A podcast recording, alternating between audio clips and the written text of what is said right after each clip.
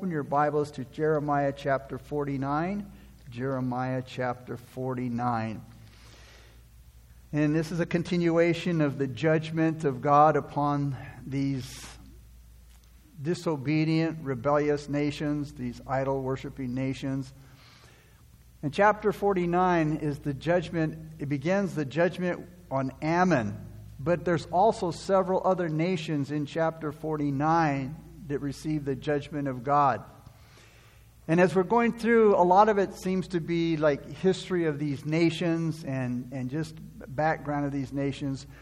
And it, it just might seem to be like a maybe a little dry and when it comes to history and those kind of things. But understand why these things, why these nations are being judged, and the lessons that we can learn from these, these judgments of God because they still apply to us today as nations and individuals.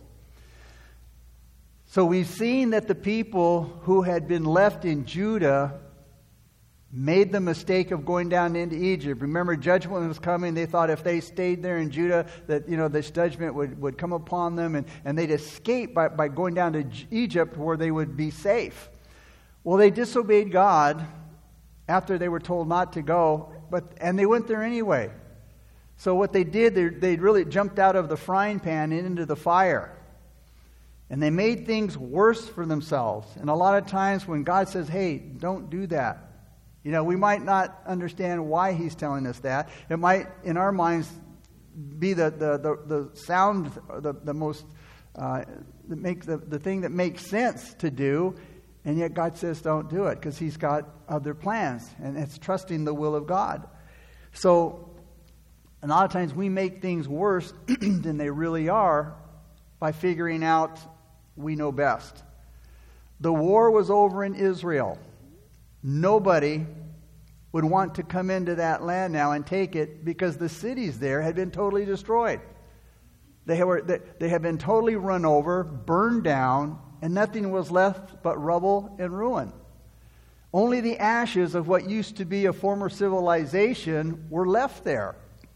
And the remnant should have stayed. God said He was going to take care of them. They could have built up their land, but instead they ran off to Egypt thinking that they would be safe there.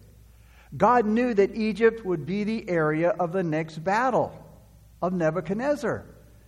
And when Nebuchadnezzar took Egypt, he would take these people for the second time.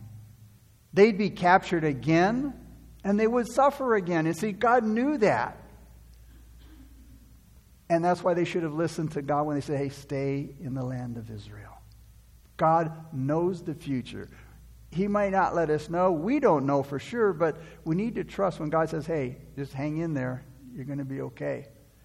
So when Nebuchadnezzar took Egypt, he took these people for the second time. Again, captured and suffered again. They thought they were running away from the war, literally, from their problems. And, and a lot of times we think that's what we're doing. We're running away. You know, we're gonna, it's going to be better if I take off, if I do this, I do that. You can't run away from your problems. And a lot of times we make them worse. They thought they were going to a land where they would have plenty to eat. The only thing that they thought about was their, was their safety and their stomachs. Listen, when our attitudes and our behavior and our goals aren't based on a desire to live for God, and when God's truth is no longer a lamp to our feet and a light to our path, we've sunk to a low level that won't bring us peace or abundance. And this has been the experience down through history. History has a lot of great lessons to teach us if we'll only listen. And so this chapter continues God's prophecies given through Jeremiah having to do with the judgment that was coming to the nations that were surrounding Israel. Like the Moabites, the Ammonites, they were descendants of Lot's incestuous relationship with one of his daughters in Genesis 19. And they were enemies of the Jews. And chapter 49 covers the prophecy of judgment against Ammon as well as several other cities. So let's begin with chapter 49, verses 1 through 3. And it reads Against the Ammonites, this is what the Lord says Has Israel no sons? Has he no heir? Why then does Milcom inherit Gad, and his people dwell in its cities? Therefore, behold, the days are coming, says the Lord, that I will cause to be heard an alarm of war in Rabbah of the Ammonites. And it shall be a desolate mound, and her villages shall be burned with fire. And then Israel shall take possession of his, inter- uh, his inheritance, says the Lord. Wail, O Heshbon, for Ai is plundered. Cry, you daughters of Rabbah, gird yourselves with sackcloth, lament, and run to and fro by the walls, for Milcom shall go into captivity with his priests and his princes together. So Jeremiah rebu- rebukes Ammon for living in the city of Gad after its inhabitants were driven out. And even though the Ammonite forces actually took Gad, credit was given to Milcom. Now, Milcom was the Ammonite god. Milcom is also called Molech and Milcam, which literally means their king. The fire god Molech was the guardian of the children of Ammon, and Chemosh was the god of the Ammon, uh, was the Moab, god of the Moabites. Now, according to Jewish tradition, the image of Molech was made of brass. It was hollow on the inside, and it was located outside Jerusalem. Moloch had the face of a calf. His hands were stretched out like a man whose hands were open to receive something. And they would build a fire inside the hollowed out idol of brass. And the priest would take the baby and put it into the hands, the red hot hands of this idol god, and the baby would burn to death. Molech was the lord and master of the Ammonites, and their country was his possession. For Ammon's crimes, God warned them that an unnamed enemy was going to come against Rabbah and make it a pile of rubbish and destroy the villages all around it. And the villages are described in verse 3. Notice, he says, as you daughters of Rabbah. So these villages are described as the daughters of Rabbah, there in verse 3. Rabbah was located on the Jabbok River, about 14 miles northeast of Heshbon, and it was the main city of Ammon. Today, it's the, it's the, the present city today of Amman, uh, Jordan, the capital of Jordan. So Heshbon and Ai would also be destroyed. Heshbon was a Moabite city, and it seemed to be controlled by Ammon, and, and, and at that time, Ai uh, was there, which uh, Ai means ruin, and it's only mentioned here in the Old Testament as an Ammonite city. The, the, the inhabitants of Rabbah or the daughters of Rabbah, which could be understood as women or as daughter villages, they were called to mourn this destruction. The call it says here to run to and fro by the walls, this is based on an uncertain meaning of the Hebrew. It could be a picture of the confusion inside the surrounded city. So the people would mourn over the destruction of Rabbah and the capture of their god Molech, along with the priests his priests and his officials. Look at verses 4 and 5 now. Why do you boast in the valleys, your flowing valley, O backsliding daughter? Who trusted in her treasures, saying, Who will come against me? Behold, I will bring fear upon you, says the Lord God of hosts, from all of those who are around you. And you shall be driven out, every one headlong, and no one will gather those who wander off. So the Ammonites boasted about their valleys because they were so fertile and they were so fruitful. They felt they gave them protection from their enemies. And like complacent Moab, remember we learned last uh, week in chapter 48, uh, Moab was complacent. It, Moab was, was living in its dregs or was settled in its comfort.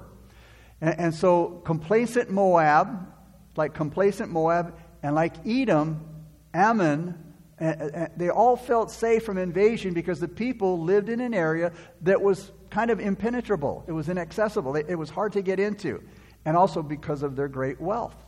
But the Lord was going to bring terror on them from those around them. And all those who are around you, he says, I'm going to bring terror on you. And everyone's going to be driven out with nobody to come and help you as you run like fugitives. Look at verse 6. But afterward, I will bring back the captives of the people of Ammon, says the Lord. Just like Egypt and just like Moab, this judgment message against Ammon ends with a word of hope. Now, it's not clear how their prosperity would be stored, but we can see that God promises again that there, was, there would be some hope. Now, verses 7 through 22 covers the prophecy against Edom. Let's look at verses 7 and 8. Against Edom, thus says the Lord of hosts, or this is what the Lord says Is wisdom no more in Teman? Has counsel perished from the prudent? Has their wisdom vanished? Flee, turn back, dwell in the depths, O inhabitants of Dedan, for I will bring the calamity of Esau upon him, the time that I will punish him. So Edom was in the territory that's south and more to the east of the Dead Sea. It's an area between the Dead Sea and the Gulf of Aqaba. The Israelites descended from Jacob. The Edomites, they descended from his twin brother Esau. So both nations descended from their father Isaac. But there was constant conflict between these two nations, and Edom was happy when Jerusalem fell. Now, the city of Teman answered, uh, mentioned here, Teman was either a city or a section in Edom or it's a way of referring to Edom as a whole. It was named for a grandson of Esau and known for its wisdom. But now, as the word says, that wisdom has, has vanished. Wisdom had vanished. But even the wisdom of Teman couldn't have saved Edom from God's wrath. The people of Dedan, they were, they were uh, advised to run from the, from the invader, and they said, hey, hide in caves to get away from this invader. Dedan was a flourishing city. You know, there was, there was caravans that traveled through it. And God told those living there to flee to the desert or they would also be destroyed. So Teman and Dedan were at opposite ends of the country. This kind of shows how widespread God's destruction would be. It was going to be from one end of the country to the other. Verses 9 through 11. If grape gatherers came to you, would they not leave some gleaning grapes? If thieves by night, would they not destroy until they have enough? But I have made Esau bare, I have uncovered his secret places, and he shall not be able to hide himself. His descendants are plundered, his brethren and his neighbors, and he is no more. So Jeremiah reminded his listeners here of this law and added that thieves were going to take as much as they wanted. They said when people came through to glean the grapes, they would leave something. But he says when God comes through now in destruction, everything's going to be wiped out. Thieves would take only as much as they wanted, but God is going to strip Esau. Edom, uh, Esau is another name for Edom, so it, it could be either Esau or Edom. But God was going to strip Esau or Edom bare. There was not going to be any place to hide. The nation would be totally destroyed. The threat, though, was softened a little bit by a show of God's compassion for taking care of widows and orphans mentioned in verse 11. They would be protected in the midst of this judgment that would overcome Edom. Verses 12 through 13. For thus says the Lord Behold, those whose judgment was not to drink of the cup have assuredly drunk. And are you the one who will altogether go unpunished? You shall not go unpunished, but you shall surely drink of it. For I have sworn by myself, says the Lord, that Bozrah shall become a desolation, a reproach, a waste, and a curse, and all of its cities shall be perpetual, uh, a perpetual waste. So, in chapter 25, verses 15 through 29, the Lord spoke, remember, about the cup of fury, the cup of suffering that the nations had to drink. So, using this metaphor for punishment here again, Jeremiah asked the question Hey, if those who didn't deserve to drink the cup had to drink it, then why should the guilty Edomites expect to escape punishment? The Lord swore by himself. You can't swear by anything higher. It's the most solemn oath that could be pronounced. And that was that Bozrah would be destroyed. He said, I swear on myself, Bozrah is going to be destroyed. And Bozrah was once the main city of Edom and its destruction would be looked on by, look, by onlookers as a curse that fell on it. Verses 14 through 16.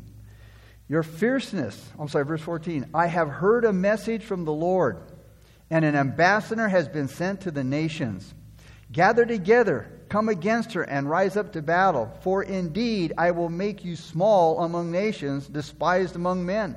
Your fierceness has deceived you, the pride of your heart. O, who, o you who dwell in the clefts of the rock, who hold the right of the hill, though you make your nest as high as the eagle, I will bring you down from there, says the Lord. Jeremiah had a message from the Lord that the other nations would be brought together to attack Edom. Edom would be reduced to an insignificant role among the other nations. Jeremiah said there, notice in verse 15, he says, I, Jeremiah says, God's going to make you small. Edom was then overrun by the Nabateans in the third century BC and forced out of its land. The cause of Edom's downfall, just like Moab's, was its pride, its confidence in itself. It, was secu- it felt secure from all of its enemies. And, and, it, and, and when God struck them, judged them, it inspired terror, fierceness in the others because they thought that you know, they were impenetrable. You live in a rock fortress, God says, and you control the mountain heights. But He says, even if you make your nest among the peaks like the eagles do, God, Jeremiah says, God's going to bring you down. And again, you know, God, hey, it doesn't matter who, who we are, how powerful nation we are, God will bring them and can bring them down. Pride and self confidence have been the downfall of many nations as well as many individuals. Because, see, pride makes us think that we can take care of ourselves. Pride makes us think, hey, I don't need God. I can handle myself, I can handle my own life. Even serving God and serving others can lead us into pride. That's why we need to constantly examine ourselves, examine our life, examine our service for God. And we need to ask God, Lord, show me. Point out anything in my life that, that, that, that you know, that, that's not of you, Lord. Remove any pride that I might be holding inside. You know, as the psalmist said in Psalm 139 Search me, Lord Search me thoroughly. Know my heart. Try me or test me and know my thoughts. And see if there's any wicked or hurtful way in me and lead me in the way everlasting. And that's that's something we don't like to do a lot of times is that, that self-search, that self-examination. Look at verses 17 and 18 now.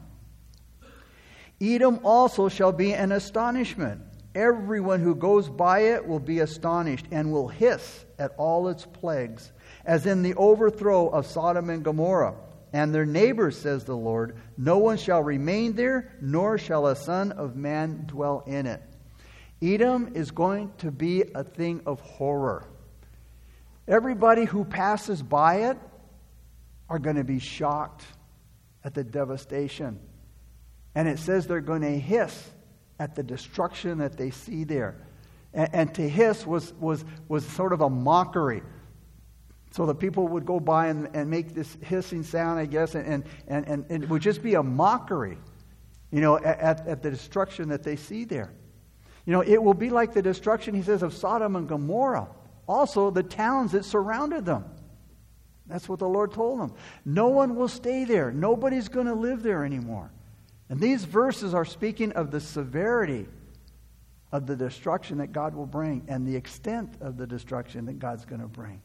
The word overthrow here in these verses, the word overthrow, it's not a lightweight word. It's not a, a, a, gentle word. It speaks of great destruction.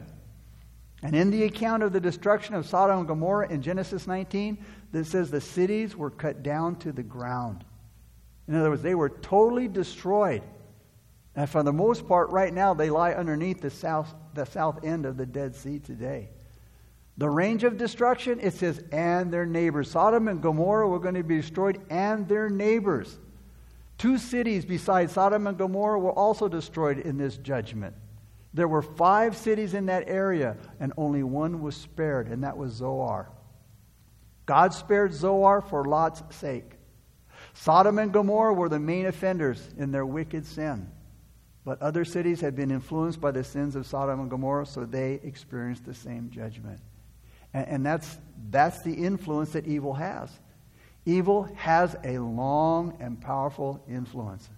And, and, and judgment also has just as strong, just as long, even longer and, and just as powerful uh, of a judgment. And it says here, no one shall remain there. Judgment wiped out the population, and these cities, again, were never populated. Verses 19 through 22. Behold, he shall come up like a lion from the floodplain of the Jordan against the dwelling place of the strong. But I will suddenly make him run away from her. And who is a chosen man that I may appoint over her? For who is like me? Who will arraign me? And who is that shepherd? And who will uh, um, uh, withstand me? Therefore, hear the counsel of the Lord that he has taken against Edom, and his purposes that he has proposed against the inhabitants of Teman. Surely the least of the flock shall draw them out. Surely he shall make their dwelling places uh, desolate with them. The earth shakes at the noise of their fall, and the cry, uh, its noise is heard at the Red Sea. Behold, he shall come up and fly like the eagle, and spread his wings over Bozrah. The heart of the mighty men of Edom in that day shall be like the heart of a woman in birth pangs. So God compared himself to a hungry lion here that was coming out of the brush in Jordan, searching for a victim for food. God says, Who's the, who's the instrument? Who's going to be the chosen one? Who's the instrument of judgment that God's going to use against Edom? You know, and it's not answered uh, in this question. Verse 19 says, Who is a chosen man that I may appoint over her? Shepherds were expected to protect their sheep from all predators, even if it meant risking their own lives. No shepherd or no ruler it says here, would be able to put a stop to God's judgment on Edom. And notice God says here, Who's like me? Who can challenge me? What ruler can oppose my will? Obviously, no one. And then verse 20 continues with the metaphor of God like a plundering lion. Like the lion dragging away its kill, while the shepherd just you know, stands by and watches helplessly. God is saying through Jeremiah, in the same way, I'm going to destroy the Edomites. Even their homeland is going to be destroyed. And even though Edom seemed to be a somewhat insignificant nation, it says the earth would tremble at its fall. Its cry of misery would be heard all through the land, even as far as the Red Sea, which was again was the extent of Edomite territory. Again, Edom's enemy isn't named. But a metaphor of an eagle swooping down over Bozrah was probably meant to be Babylon. And when the day of judgment comes, the hearts of Edom's brave soldiers, hey, God says they're going to become like the heart of a woman in, in, in labor, a figure that we, we see often used in the Old Testament. Verses 23 through 27 now is the prophecy against Damascus. So let's begin with verse 23. Against Damascus, Hamath and Arpad are shamed, for they have heard bad news. They are faint hearted. There is trouble on the sea. It cannot be quiet. Damascus has grown feeble. She turns to flee, and fear has seized her. Anguish and sorrows have taken her like a woman in labor. Why is the city of praise not deserted? The city of my joy? Therefore, her young men shall fall in her streets, and all the men of war shall be cut off in that day, says the Lord of hosts. I will kindle a fire in the wall of Damascus, and it shall consume the palaces of Ben Hadad. The sin of these cities, named here, resulted in their judgment, isn't mentioned. Their sin isn't mentioned that brought upon their judgment. But the bad news that they heard about the coming invasion, it discouraged them. It troubled them like the restless sea. And so, in the face of the enemy, Damascus, you know, when, when the enemy comes, it says Damascus is, is described here as cowardly, in flight. They're gripped by panic and anguish and pain like a woman in labor. And it's not the, it's not the desolation of the city that they're grieving for. It's the fact that the people, people living there haven't saved their lives by leaving. And then verse 24 says those living in Damascus, they want to leave but they're just so gripped with terror. In verse 26, there's also a more specific reason given for this terror. It says there, the young men and all the men of war will fall in the streets of the city, and they're going to be killed by the enemy. So the point of verse 25 would be that the people were doomed and shouldn't waste any time getting out of the city. And even though God used human beings to bring about his judgment on the nations, Jeremiah often reminds the reader that it's God who is doing this. In verse 27.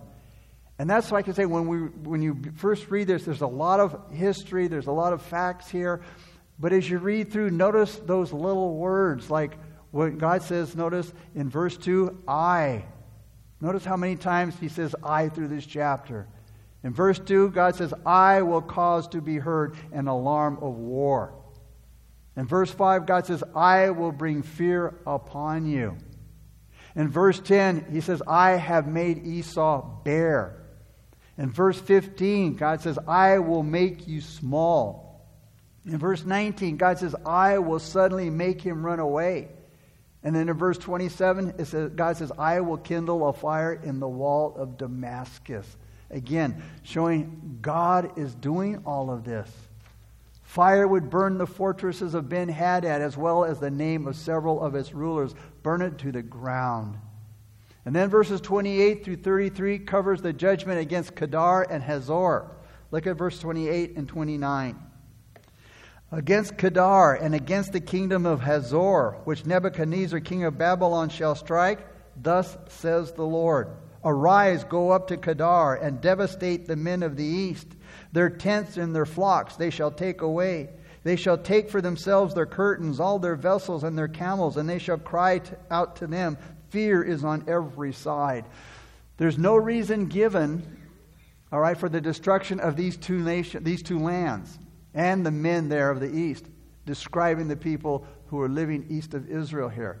The reason for including these, these what it seems like insignificant people, it may be show, to show that no one, no one, even these, these, these insignificant people, no one, no matter how unimportant by our standards, will escape God's judgment. Their tents, their flocks, their camels, all of their goods, it says here, will be taken away by the enemy. They would be surrounded by their enemies and they would experience terror everywhere they turned.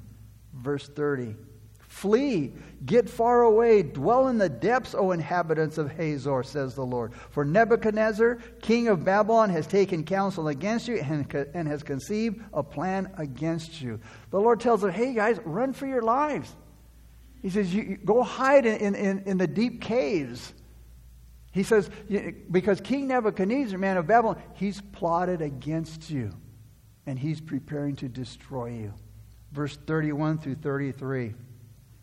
Arise, go up to the wealthy nation that dwells securely, says the Lord, which has neither gates nor bars, dwelling alone. Their camels shall be for booty, and the multitude of their cattle for plunder. I will scatter to all winds those in the farthest corners, and I will bring their calamity from all its sides, says the Lord. Hazor shall be a dwelling for jackals, a desolation forever, and no one shall reside there nor Son of Man dwell in it. So, verse 31 is a call for Babylon to attack a nation living at ease and in confidence in their defenses.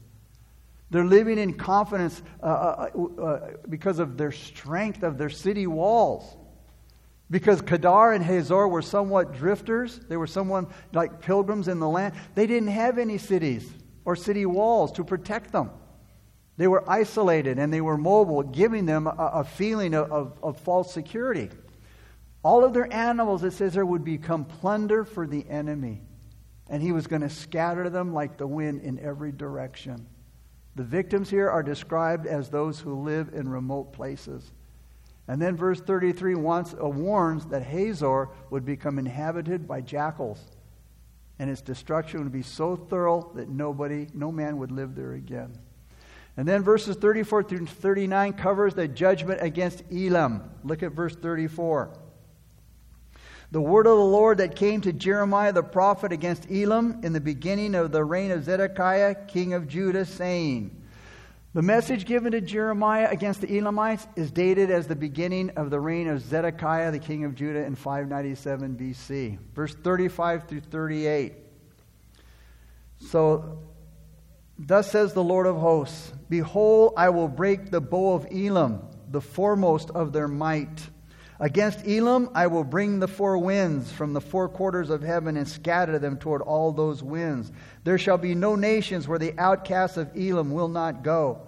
For I will cause Elam to be dismayed before their enemies and before those who seek their life. I will bring disaster upon them, my fierce anger, says the Lord, and I will send the sword after them until I have consumed them. I will set my throne in Elam and will destroy from there the king and the princes, says the Lord. The Elamites were famous for being good archers. They were good with a bow. That was their major military strength, their, their, their major weapon, their major power. But God's words there through Jeremiah says it's going to be broken. It's not going to help them. Ammon depended on Moloch and its riches, according to verses 3 and 4. Edom depended on wisdom, and it's hard to get to location in verses 7 and 16. Damascus depended on its reputation in verse 25. Kedar depended on its remoteness in verse 31. And Elam depended on its bow. But notice, did any of these nations on what they on their false securities did it protect them from the judgment of God? No. All of their false senses of securities failed them.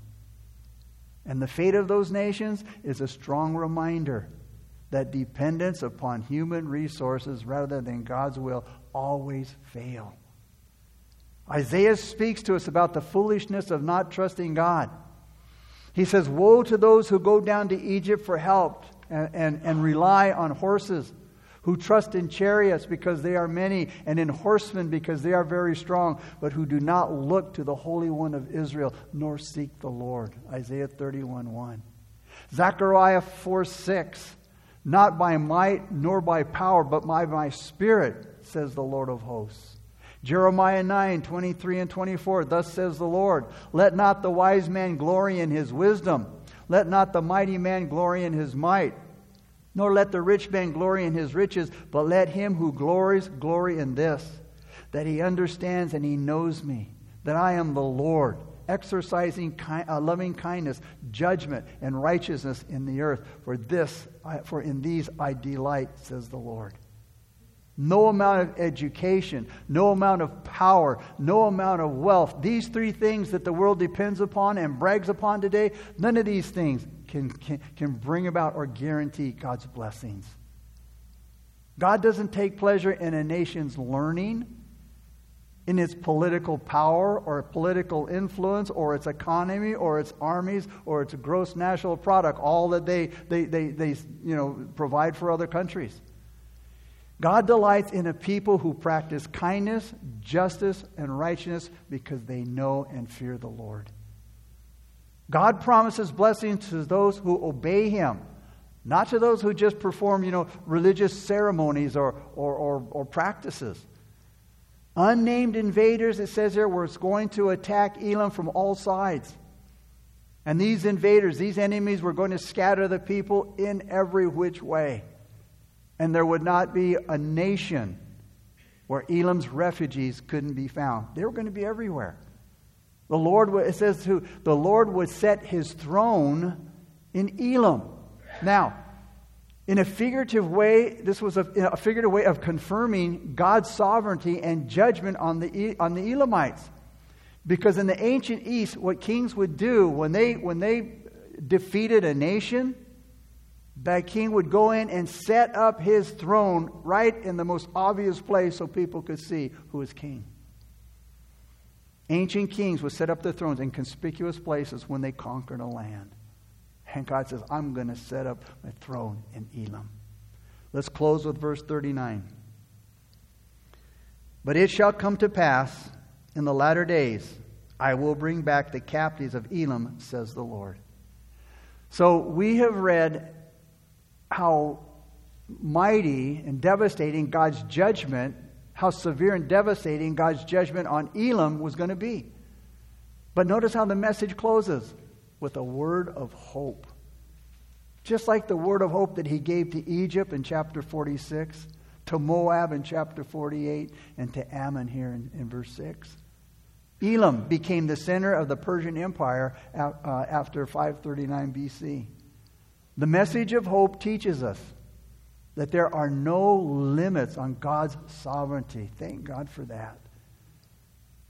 It may include judgment on a nation, it may include exaltation of that same nation.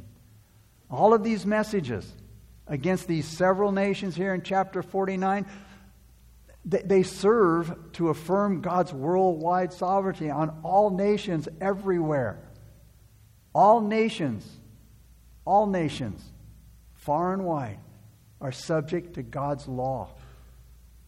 And they will be held accountable. And all individuals are subject to God's law, and we will be held accountable to Him. Father, once again, we thank you for your word. And Father, thank you for the lessons that we see as a result of your judgment, God. That, Lord, that no one, no one, great or small, escapes your judgment. And that, Father, all nations and all individuals will be held accountable for your will and your way, God.